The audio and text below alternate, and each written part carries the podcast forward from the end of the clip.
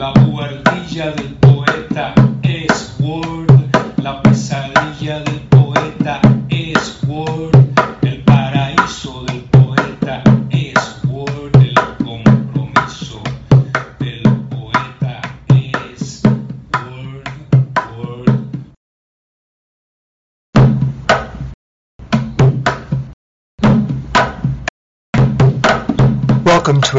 edition of Baffling Combustions with Andrew McCarran, Sam Truitt, and Sparrow as they plumb the mundane and cosmic strange.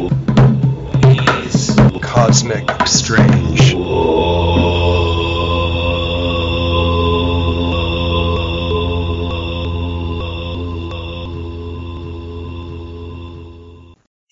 sweet arising of another Yep. session of baffling combustions. My name is Sam Truitt. I am Sparrow. And my name is Andrew McCarran. And so this is a follow on to a podcast that doesn't exist called Stress. Uh, and, um, you know, curiously, Sparrow, we spoke the other day and you said, oh, yeah, da da da da da, always busy. And then you mentioned, oh, yeah, and then you have this podcast that you need that I needed to sort of open and, you know, edit, right? oh yeah. Yeah, so I caught that instigation and I looked for it and I couldn't find it and I oh. never downloaded it. Oh. So You that mean- podcast that we did um, on stress, the shape of which may exist in any of our consciousnesses, just us three though, because um, it's gone. And I think it's interesting because I felt that not that the content of that session was stressful, but the topic is of stress. I feel, uh, you know, put us sideways. You know, just I don't know. It was a confluence of things, and then we went into a hiatus, right? right after that. And yeah, and then we were gonna, we are going to read works that have an aspect of stress Hmm. um, but there's no foreground. And just to conclude, you know, one of my contentions is that stress doesn't exist. It's something that we have constructed of a number of emotions and use as a sort of catch all. Hallelujah. I, am so sorry to have um, bobbled and broken Humpty Dumpty um, and that that pod it, that work is gone. It's like uh, Hem- Hemingway's lost stories, right? what are, what are those? Oh, just a bunch of stories that his first wife lost of his, Uh-huh. purportedly leaving them, I think, in a taxi cab or a train car or something. These things I I used to feel this when I um, would lose a notebook when I was young. I'd carry around a real true notebook and I'd lose it. I- This happened to some friend of mine the other day lost a notebook and I said, "Well, I know what I always thought when I would lose a notebook is you remember everything that's worth remembering. Hmm. You know, in your 120 pages, you'll remember one poem or you'll remember one idea, and that's probably the best idea if if you still remember it. So whatever our numerous philosophizing about stress, whatever we still remember is what's worth n- noting, I think. Uh huh. And also, you know, once the event has occurred, to like fully, um, I, I don't know, I guess surrender to it. Like there's nothing you can do; it's gone. You know, Yeah. and then uh, see what floats up from that. You know, which will be the best fragments. Uh huh. Yeah. I mean, there is some kind of irony that the whole subject is stress, and there's something a little bit stressful about losing your podcast. So there's a joke in there somewhere. What it is, I can't quite isolate. So we're discussing stress today. I thought we were discussing heartbreak. I know. I thought we were discussing heartbreak, but Sam explained to me that it was stress. Oh, okay. we were supposed to do Oh, a that's bridge stressful. structure between.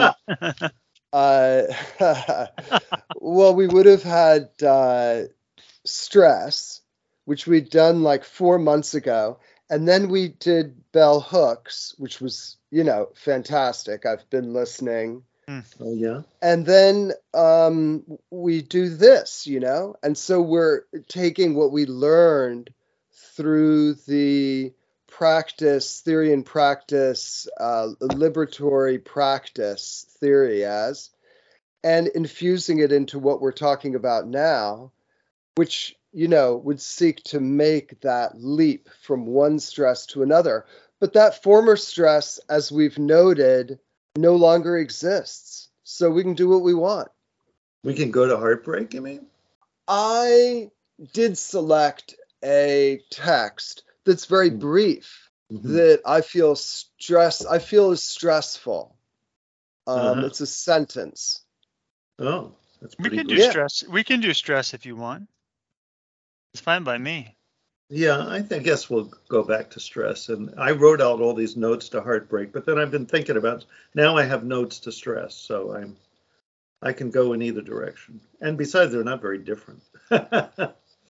As an educator uh, in um, the independent school world, um, one thing that has really gotten a lot of attention, I would say, in the last five years, is student stress, Mm. almost to the point of being fetishized. and, and this notion that um, stress uh, erodes uh, mental well-being um, more than uh, any other emotional state for these students, especially the uh, the teenagers.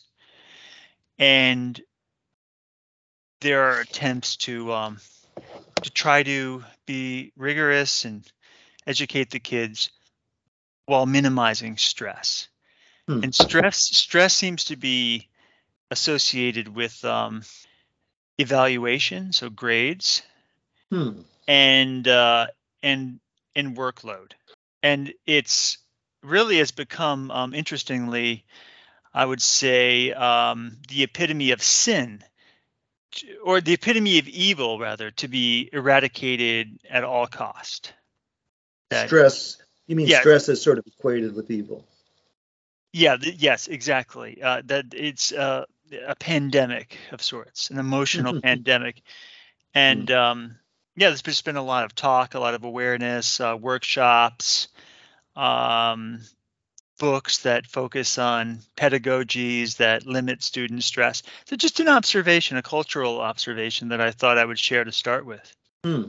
So you're kind of under Hmm. pressure from the powers that be to try to limit the stress on your students, i.e., to give them less homework and to give them less tests. Is that right? Would that be correct? Yeah, yes. Um, or to, to give more thought to, um, yeah, numbers of assessments, um, anything that could induce stress on the part of the student, because there's been such a um, mental health crisis. That's the claim, at least, um, amongst teenagers. It's been written about in the Times and the New Yorker and all sorts of media outlets. Um, Hmm. That uh, that uh, teaching uh, is being um, looked at as a source of it. That you know, um, uh, unrealistic expectations, um, um, workloads that keep kids up to the wee hours of the morning. hmm That th- this stress is a, is a massacre of the innocents. Yeah, I'm vaguely aware of it. I was just talking to this friend of mine. This friend of mine from high school, Eric Block, just contacted me, you know, a week ago, and then we had a three-hour conversation like two days ago, and I was telling him the story of how I got into Cornell University, and I was saying I didn't really want to go to Cornell. I wanted to be a hippie, but I didn't have the courage to tell my parents. I, you know, there was no such thing as a gap year in 1971. They hadn't invented that. And so I had to write this essay for the, you know, application. So I just put on uh, the MC5 album, uh, Kick Out the Jams, as loud as I could. and I just wrote something in like you know a half an hour, and that was my essay. And you know nowadays kids spend literally years working on these college essays, and I got in somehow. You know, and you know the the pressure that kids put on themselves and that are put on them to you know it's not the tests are so awful for most people. It's the grades that you get from the test. It's something you want. You have to have a desire. Like you have to want something that is at stake that would if you get a low grade you won't get it. And that that thing that people want is to get into yale so Yeah.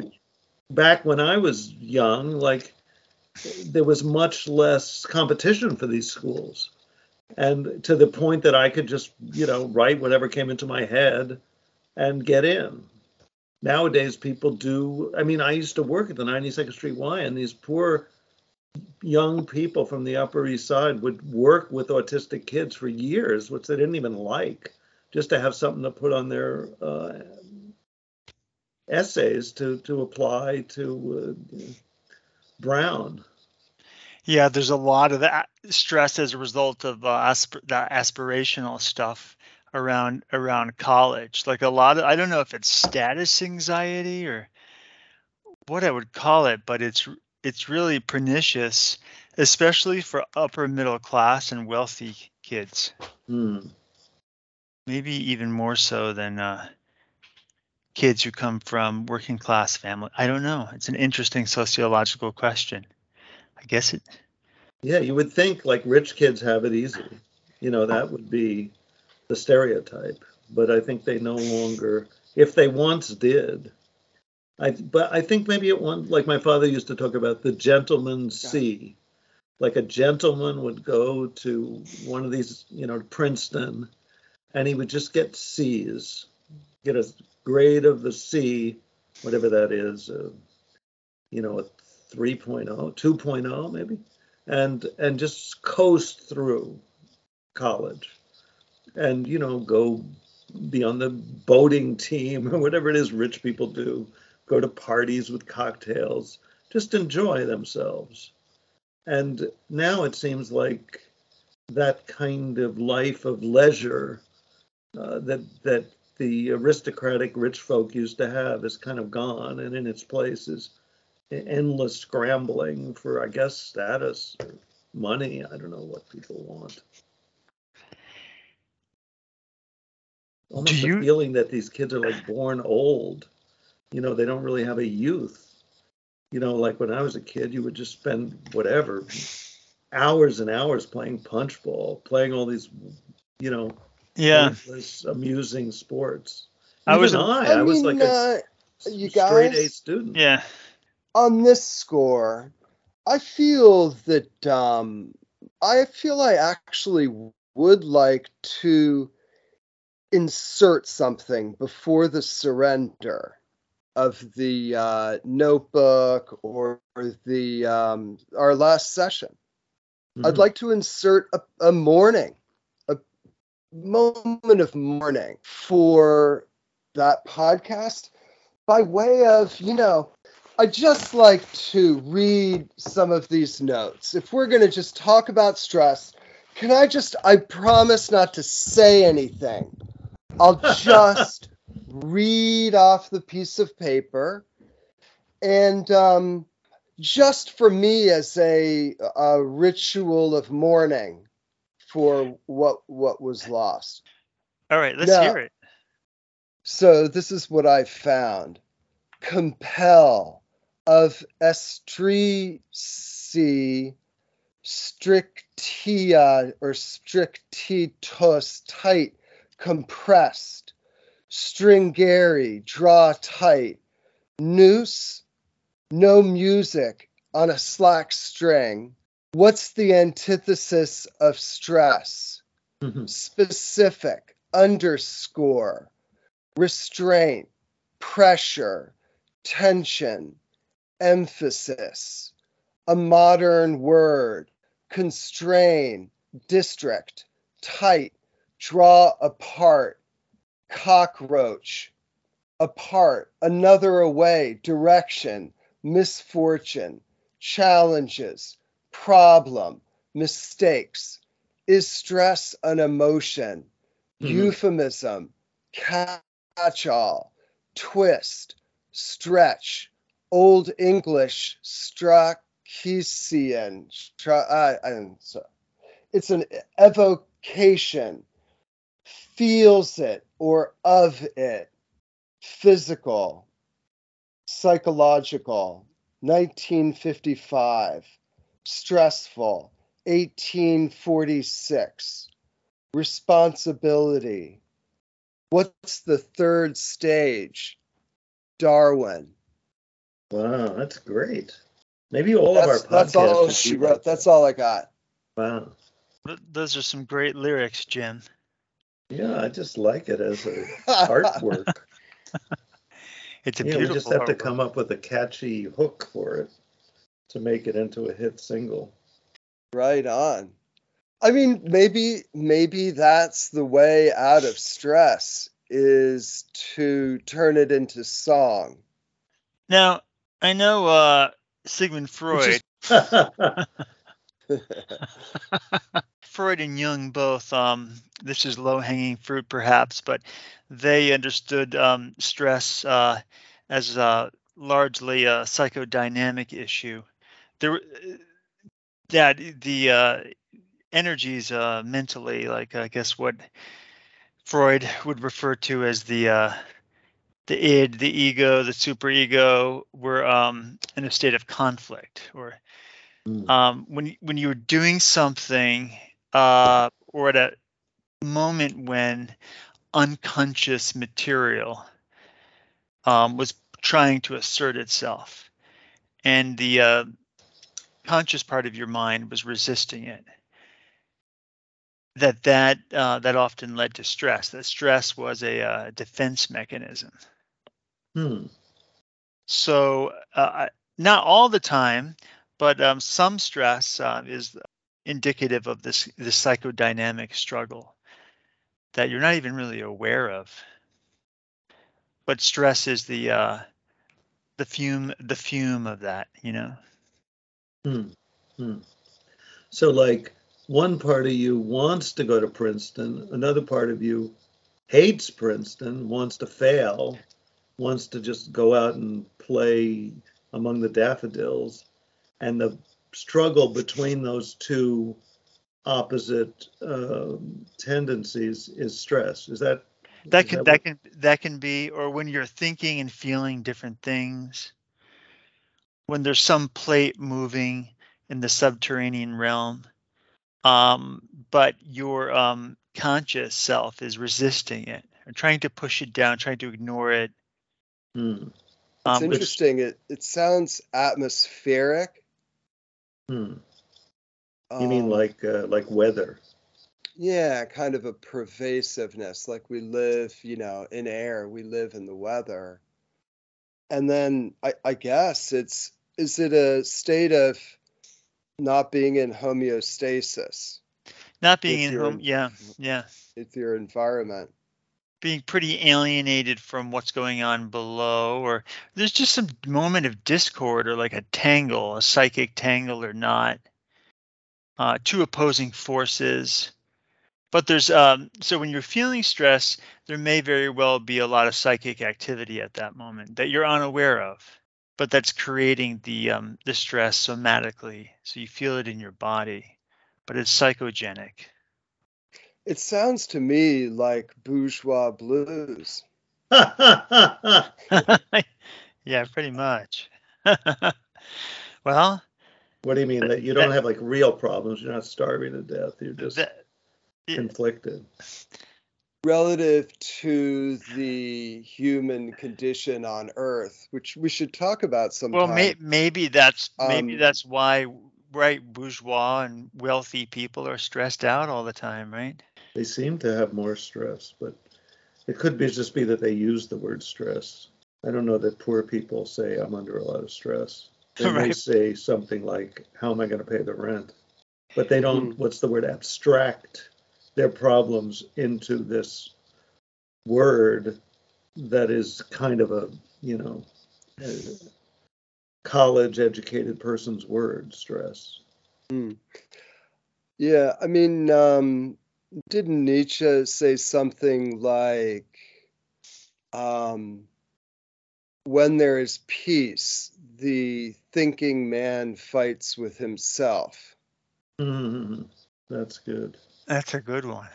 And also, I think I was there was some essay I read years ago about psychohistory that mm. kind of uh, it was in the New York Press. I guess I've never forgotten it. That was kind of on this theme. It said that uh, there's like a kind of erotic relationship between people in America and the president. So the president's elected, you sort of fall in love with the president. You have what's called people you still use this term, the honeymoon period after you elect the president. And uh, this is a period where you're kind of perfectly uh, in love with the president. And then gradually, or not so gradually, the president disappoints you, you, the, the public. And um, you get more and more disaffected, disgruntled with the president. At that point, the president has to start a war to like uh, deflect your uh, emotions onto the enemy. So instead of being angry at your, you know, dissatisfaction with the president, you project that that um, dissatisfaction on Russia, and now you're really angry at Russia. Let's say in the current situation, or in, you know, much of the situation in the last 50 years has been a deflection onto Russia for whatever reason. So, you know, that's psychohistory supposedly. That's, you know, that's how it works. Well, on that note, if I may, I mean, I have a something that is a document, um, part of a the structure, I guess, you know, of our experiment in self-governance, um, you know, and um, I'm wondering if I could read that and if we could talk about an example of um, something that's stressful. Mm-hmm. Yeah, sure. So this is the second second amendment. Oh. Uh, in the you know what's called the Bill of Rights, and it's this: a well-regulated militia, comma, being necessary to the security of a free state, comma, the right of the people to keep and bear arms, comma, shall not be infringed. Hmm. Yeah, that's interesting. That's a, you're right. That's a very interesting and weird sentence. Makes you realize why yeah. uh, there's and so many arguments over this uh, sentence. It's very stressful. Yeah. Yeah, I mean it's a it's a sentence that's a little bit at war with itself. It's very unclear what the relationship between these different uh, phrases is uh, in the sentence. I didn't realize that that it had that part about the right of the people to keep and bear arms. I thought it just said, you know, that a well-regulated militia was necessary, and therefore, you know, because like the liberal position is, they're talking about a militia that's well regulated. They're not talking about individual people own, owning guns. But what right wing people say is they read the other phrase and they say it is about the right of people to own guns, which both seem to be true. Well, one of the stressful aspects of the incomplete sentence, it's a um, it's not a grammatical sentence. Mm. Um, it's a complete sentence. The complete sentence is a well-regulated militia and then the qualifier parenthetical geez some of language is not as good as it used to be being necessary to the security of a free state that it's necessary for the security of a free state to have a well-regulated militia right. right and then it's got the comma the right of the people to keep and bear arms which what does that refer to yeah or is there an implicit conjunction there? Um, And what It's is not the rest there, though. sentence? and Yeah. then it's shall not be infringed. Uh-huh. infringed, uh, you know, we'd have to interrogate it more, but tha- that's a sort of, uh, uh, uh, I- I'm not sure in 18th century. I guess this is 1791, I think, was this amendment, if I'm correct, I, I believe. I'm not sure what kind of power infringed has, you know, as a legal speak and, you know, et cetera, et cetera. But it's a it's a that fragment, the right of the people to keep and bear arms is um, ambiguous. I mean, it seems to me what the sentence means is because it's necessary that there be a militia, um, therefore we need to have people who have guns to uh, to to uh, join the militia. yeah to to draft or to i- involve in the militia. That seems to be what it's saying. I mean, it's pretty indirect how it's saying it, but that it seems like the important thing is the militia. But in order to have a militia, you can't have nobody with a gun. Seems to be what even seems to be what I like Sparrow's reading. I like that. I think you're right. That's how I read it too. Yeah, I'm not a student of that stuff, and I, and I think that that's a, a fair reading. You know, as with everything, the Constitution and its reading, et cetera, has to evolve. You know, with circumstance. saying. Uh, I believe it. You know, since that case in, I think it was the uh, District of Columbia. You know, the kind of weaponization of gun rights is um, gruesome. I believe Mhm. Mhm. um, you know, coinciding with the Reagan, you know, times and uh, Charlton Heston. Remember him? Yeah. From my cold yeah, dead hand. all of that. Yeah, NRA, all that. Yeah, I, I think it's a sad chapter in our in our um, history. But I find interesting is the basis of of state of state and of a free state as being joined to violence Mm. or you know guns are a violent instrument Mm. and I- i find that to be troubling i find that to be stressful the use that's been made of that Mm. because I I, mean- sort of feel it makes us co-conspirators to a structure of self-governance as it's practiced now that's more and more increasing to overt violence you know What do you mean? The government is more and more violent? more openly violent yeah i believe i believe there's a glorification of violence um i think that there's a you know most entertainment is weighted see. toward violence there's a glorification of the police force hmm uh, there's a feeder system. You know, there's DOD paying the NFL to do some flag thing, like at halftime. Oh yeah, I this hate kind this of because uh, militarization. yeah, because I'm a, a a baseball fan. I don't like sports, but I like Right. baseball. And I went to the Hudson Renegades.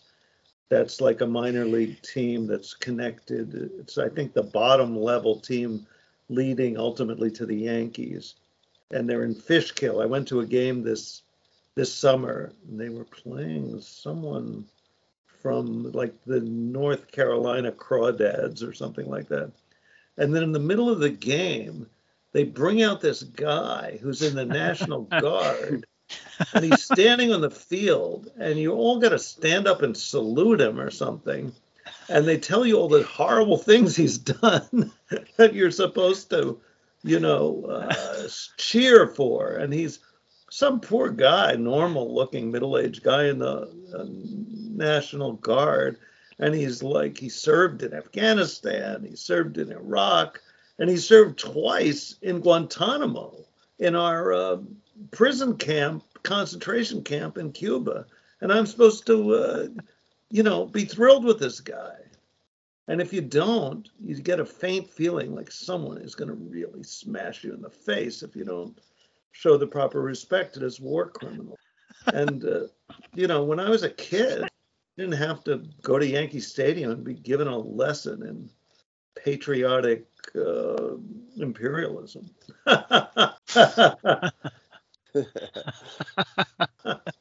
I mean, I think that potentially this clause that I feel, you know, this sentence, um, you know, I think there's a direct correlation between your experience, um, Sparrow.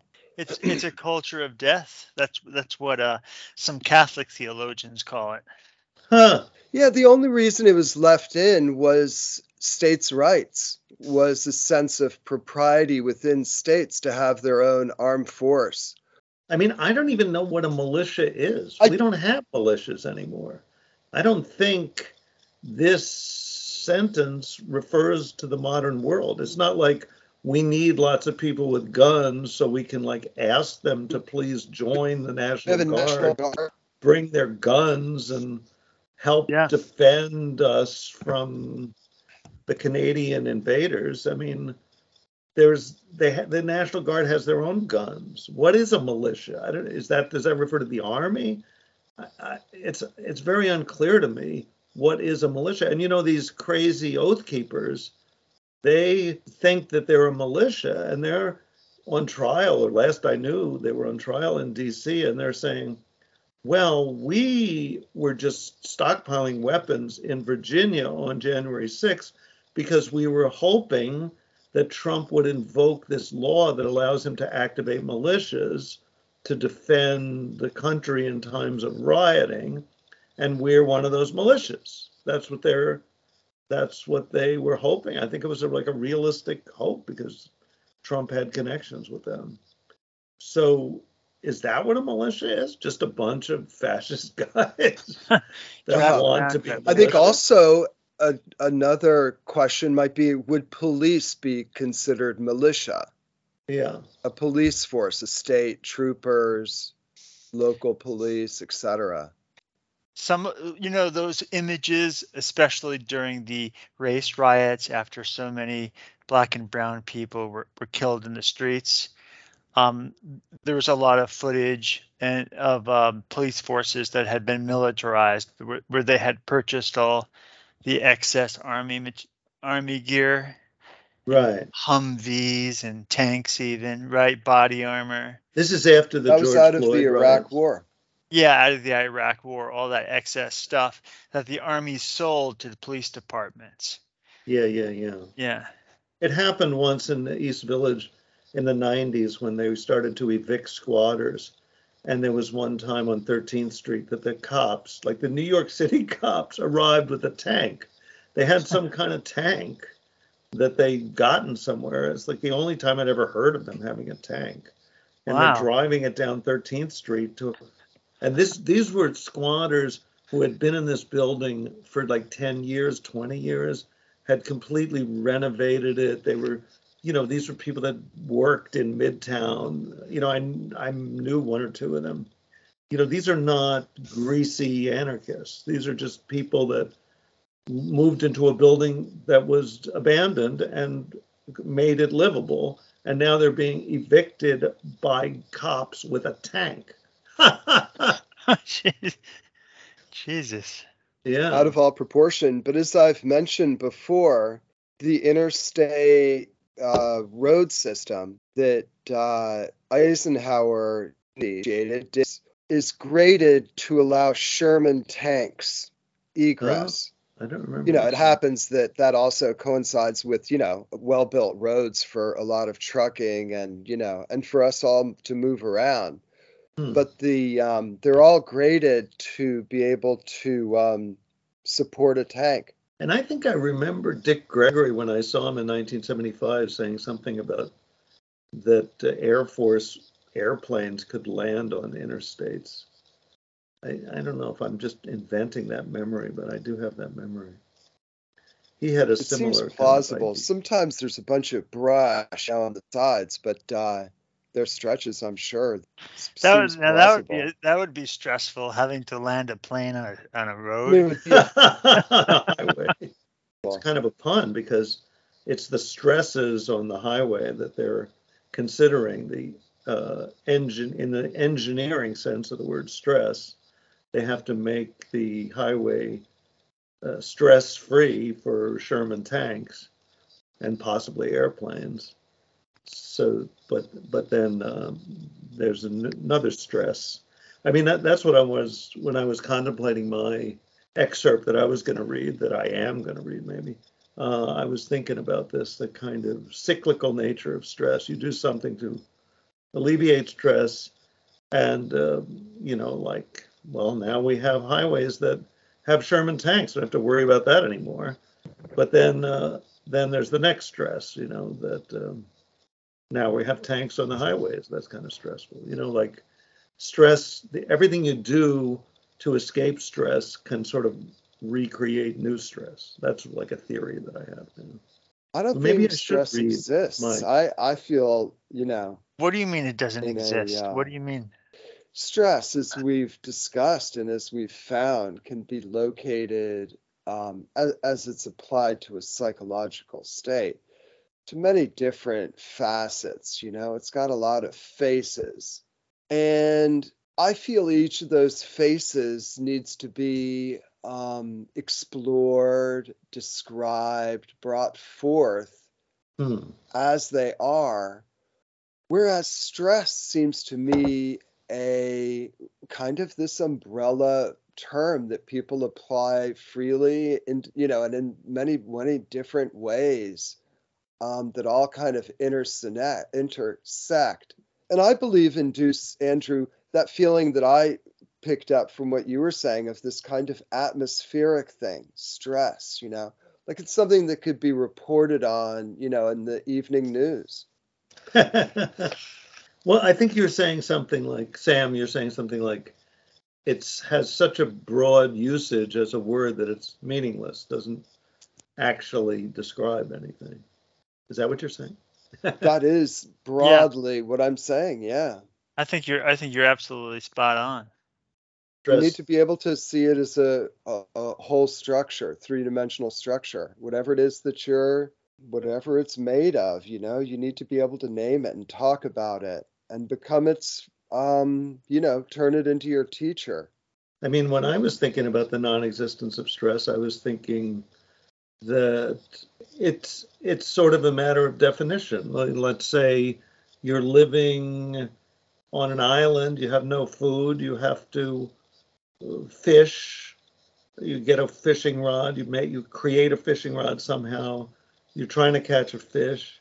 Is that stress? It's just your situation. You know, like your situation is whatever your situation is and to call it stress is uh, it's it's just a kind of a cop out in a way or a fake word. Like it's just a way of complaining about everything kind of. It's like all right let's say i'm running for the bus. Well i didn't wake up early enough therefore i'm late for the bus therefore i'm running for it. Is it stress? It's could be stress could be not stress kind of. Sounds like cause And and effect. What do you mean oh it sounds like karma I Yeah, mean, it yeah. sounds like cause and effect you know But I'm saying while you're running for the bus, you could say, "Oh, I'm under terrible stress," or you could say, "I am running for the bus. That's what I'm doing. Trying to get to the bus, running as fast as I can. Is it stressful? Not necessarily. I mean you i'm could wondering see it as stress, and you could see it as not stress. Yeah. I'm wondering if um, how you- you would feel um, toward this statement that stress is karma or that karma is stressful. well, I mean, I think it depends on your attitude towards karma. You know, if if you if you're running for the bus and you think, well, I didn't get up early enough, of course I'm late for the bus. That's life. I made the that decision. Now I'm living with it. That that then you're not stressed out. You're just thinking, fair enough. It's a fair trade-off. You know that there's a way to look at karma as it's just fair. There's another way to look at it as oppressive. It's kind of up to you. That's what uh, um, I just read this book by Thich Nhat Hanh, the, the Oh. late Vietnamese monk, Uh-huh. um, called Reconciliation. Huh. Um, and it, it- he writes about um, that that you know a Zen perspective on on, on stress that um, it is a choice on some level, or through through mindfulness we can uh, we can change some of that, and the world becomes more manageable. There's and there's less there's less conflict internally. I mean, a lot of it has to do with what you want. If you're like, if you're thinking, I gotta get, make this bus, I'll get fired if I'm late for work one more time, um, Hmm. then it can be very stressful. If you think, well, if I miss this bus, I'll be fired. Maybe that's for the best. Maybe I don't like this job. Maybe that's why I never wake up on time. Maybe I need another job, and this is how it's playing out. That'll give me a new job. You know, Uh-huh. when God closes one door, He opens another window. Like if you have an attitude like that, then you, you maybe you'll have no stress. I don't know. Or far less stress, yeah. Yeah. I mean, one one thing I would like to ask is, um, I wonder if there's a relationship to the fact that do we talk as much about being calm as we Huh. do about being oh that that was stressful or you know the use of that word stress in various ways but do we use that word calm like that antithesis i, I guess. I It's certainly never don't. used. i hear a lot more stress than i hear the word calm or you know parallel you know or family of uh associated words. Yeah.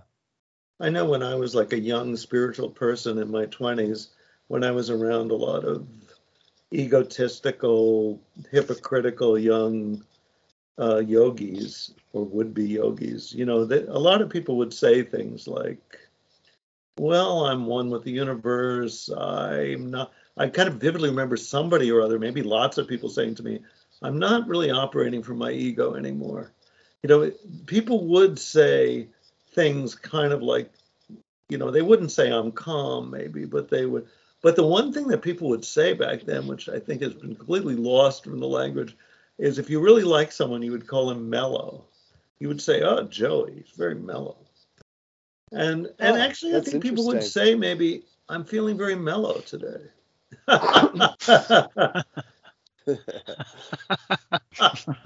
Which was basically like saying, sort of like a little bit between combination of calm and stoned. Uh-huh.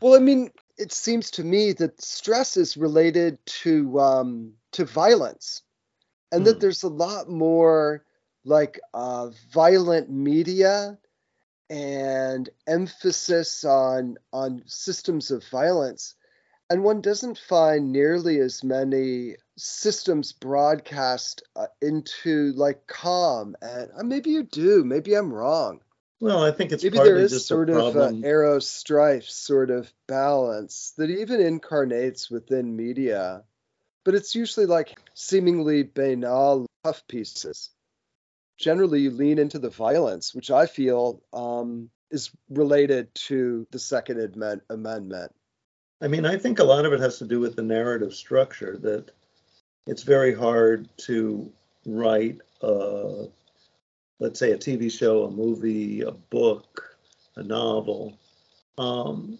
where there isn't uh, conflict and violence. And it's very hard to have a conversation, which is only about nice things like, How are you doing? I'm feeling good. How about you? I'm feeling good. We're both feeling good. I mean, the conversation goes nowhere as opposed to complaining about something like, you know, I'm under a lot of pressure because my pancreas is going crazy. I was talking to my friend today and he's like, then he had a gallbladder taken out. No, what a gallstone. Then he had another gallstone. Then he had, you know, whatever um, arrhythmia of the heart. You know, like there's a lot to talk about there. Once you're in the hospital getting operations, there's a lot to say. Whereas just um, the language is not a structure to discuss peacefulness. I mean, there was a point, you know, like real hippies used to go around saying peace, peace, man, peace, peace. And, you know, people would say at least peace. And, uh, but you know, it's it's very hard. Language is not arranged for happiness. it does not accommodate happiness.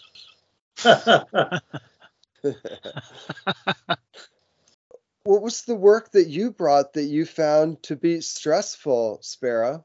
Oh, okay. Well, I'm. Uh, I don't know if I've mentioned this, but I'm writing this book about how much I hate the Beatles. So as a result, I'm always reading about the Beatles. I got this book somewhere. I found it in my garage called John Lennon: The Life by Philip Norman. And I opened it at random a couple of times and I got these sections about Allen Klein. Allen Klein was the uh, the lawyer who broke up the Beatles. The uh, he had been the I guess manager maybe of the Rolling Stones, made him a lot of money, and then three of the Beatles decided they wanted Allen Klein to manage them, so they'll make a lot of money. But Paul McCartney sort of smelled a rat, turned against him, and uh, since the th- four of them couldn't agree, they broke up. So I don't know. I'm not that interested in the whole Allen Klein thing. So I kept looking, and then I came upon this uh, passage here, which is about the night that John and Yoko fell in love. The creative union that had come before their sexual one now went into instant multimedia overdrive. The brief time they spent together at Kenwood was largely devoted to making two films celebrating their newfound love. The first, officially titled Number Five, but known as Smile, showed John's face in close up, smiling, grimacing, and waggling his eyebrows. Taken with a camera that recorded 20,000 frames per second, this animated snapshot could be stretched out to almost indefinite length. Yoko originally intended it to last four hours, but eventually whittled it to 52 minutes. The second of these so different Kenwood home movies was called Two Virgins, after the music they had made together in John's studio. Compared with the visuals that music would ultimately inspire, it was an innocently lyrical sequence of faces merging and separating, and hazy silhouettes wrapped in an embrace. What I was thinking about this is the stress of being a Beatle. Uh, John Lennon's, you know, one of the most important rock stars in history, and I think it's 68 at this point. Six, I think it's 68. So he's got this demand. He's got to keep writing songs. And the songs not only have to be songs, they have to be different than all the other songs he's ever written. They have to be very appealing, and some of them have to be hits on the radio. And then Yoko, eh, meanwhile, is high up in the avant garde. She's a major uh, fluxist, which is some branch of sort of semi imaginary branch of the avant garde. And she likewise has to put out stuff that's weird but kind of appealing. And they're both under this pressure. And then they meet together and begin this collaboration. And they're both liberated, apparently, from their pressures of their individual lives they start making things that these, these two films, which admittedly are much more like Yoko's work than like John's. And once they make them, this is my hypothesis. There's the moment that you escape stress, the moment you suddenly find an epiphany. There's a way out of this whole dead end of being a Beatle and writing all these songs. You know, I just read this book length interview with John Lennon called uh, Lennon Remembers. It was published in Rolling Stone in 1970. And John feels more or less trapped as a Beatle, I think, at this point. So he escapes, he's liberated, and then becomes the horrible feeling once you create these two films or create some new artifact. What are people going to think of this? And of course, they put out Two Virgins, the album, famously, with them naked on the cover. So that was a lot for people to take from this famous Beatle. And suddenly, the escape from stress brings you new, higher stress. Suddenly, you there must be a moment where John wakes up after putting out two virgins and he thinks, "Oh my God, have I made a fool of myself? You know, what is this? Is it any good? Is it is it bad? You know, am I just a crappy would-be avant-gardist, or have I really stumbled into something?" And I think that you escape stress for a moment, and then bam, the boomerang hits you again. That's more or less my thesis about this. Thank you. Oh, you're welcome. And then there's my stress about Yoko because, you know, I love Yoko. I met Yoko fairly recently and got to talk to her for 10 seconds. And um, I told her she's my favorite artist. But I've read so much about her that now I'm starting to doubt whether she's really great. Maybe she is kind of a con artist that has tricked me into thinking she's a genius. Maybe not. Maybe she is. So the the I sort of share in this uh, in the stress, in the possible humiliation, if it somehow could be proven for sure that Yoko is a fraud. That you know, let's say she stole all her ideas from some anonymous, the equivalent of a uh, uh, ghostwriter, then uh, uh, who himself was a kind of errant drunk. And if I knew for sure that she was worthless, then I would be deeply humiliated. I mean, that's writing a whole book about how she's so much better than the Beatles. So I'm sort of implicated. There's a, kind of a stress for me as well. It sounds like uh, like a little child, like the stress, the original stress, is now uh, incarnated into your stress. Yeah, it's it's contagious. You guys are joined in stress. Yeah, and you know, and I, in I mean the opposite of stress too. Well, I mean, this is this is one question that I'd like to ask then, Sparrow, if I may, which is, where's the pain? Yes, good question. The pain. Well, I mean, the pain is kind of is kind of crucial in the case of uh, at least of of John Lennon. I think that uh, Yoko is a little more unclear. She had this really uh, aristocratic uh, childhood. She, you know, her parents were super rich, and I read somewhere that she would have. There was one person in charge of just sweeping off the seat before she sat down.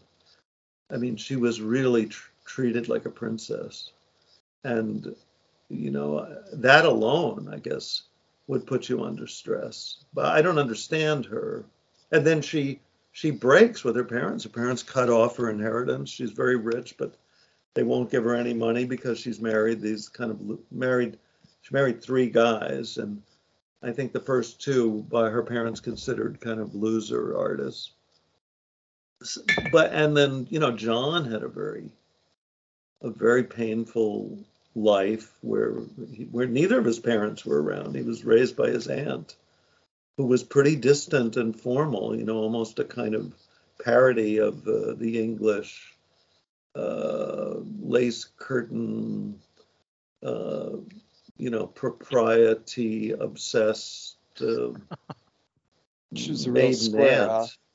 I mean, as for me, I, I, I don't know. I guess I uh, the rebellion of Yoko sort of ties into my, you know, desire to revenge myself on my parents and their, the absolute, you know, iron certainties of their communist belief system to try to like to do something that's deliberately meaningless, that deliberately breaks with history and with meaning, and uh, and then my anxiety about doing that. That you know, it's the wrong thing to do. It's it's decadent, frivolous. Um, but when I was like a teenager, I had this sort of girlfriend, Donna, and we went to um, Staten Island by ferry, paid a quarter, went to a little diner in uh, St. George, I think is the neighborhood when you just get off the ferry. And there was just these old guys sitting around. And at that time on the jukebox, you could play this song Why, W H Y, Why by uh, Yoko. It was like the flip side of some, you know, John Lennon song. And it's just her, Hmm. it's just Yoko singing the word why over and over again for five minutes, uh, you know, to a pounding kind of proto punk beat. And I put on this song, and it was pretty loud in this uh, diner, and the guys just looked at me with utter contempt and rage, you know. And it was the, my, you know, the sort of lonely guys sitting in this diner. And this was my revenge on the world, you know. This was kind of the Yoko for me was kind of um my Oh. weapon against everything I hated about my life, about my parents, about the world with all its rules and strictures and formal grammar. Huh. Was the antidote. yeah, it was, Was kind the of the therapy. solution. Yeah. Yeah, and it's it's and it is, you know, I don't know. Maybe she was already doing the primal scream therapy with Janov, Arthur Janov. I don't know. I think she was screaming long before that. Uh, but Did John Lennon do the scream therapy as well? yeah, yeah, they did it together famously. And the first um, Lennon album is, uh, which is called, I think, John Lennon slash Plastic Ono Band. Um, the one with Working Class Hero on it, and you know his first songs after the Beatles uh, is uh, he screams on it. You know he Hmm. does these kind of what is it? Uh, Mama, don't go, Daddy, come home, or something like that. He screams over and over again. It's very poignant and tragic. We'll close out today with a rendering of America by Yoko Ono and David Peel, And and John, there's a whole bunch of people. made in uh, 1971, I think it is. Yeah, I'll give all that in the uh, notes. Maybe Elephant's Memory.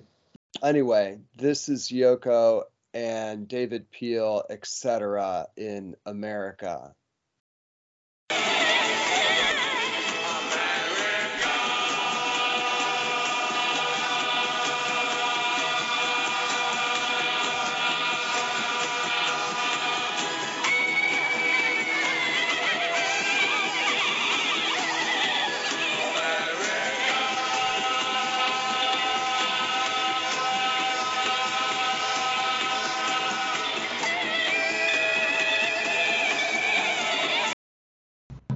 Baffling Combustions is a production of the Institute for Publishing Arts, a nonprofit organization dedicated to challenging and expanding conceptions of human possibility, and the home of Station Hill Press. Baffling Combustions is edited by the Catskill Poetic Action Network, and our cover art and theme music is by Havana poet Omar Perez, author of Cubanology.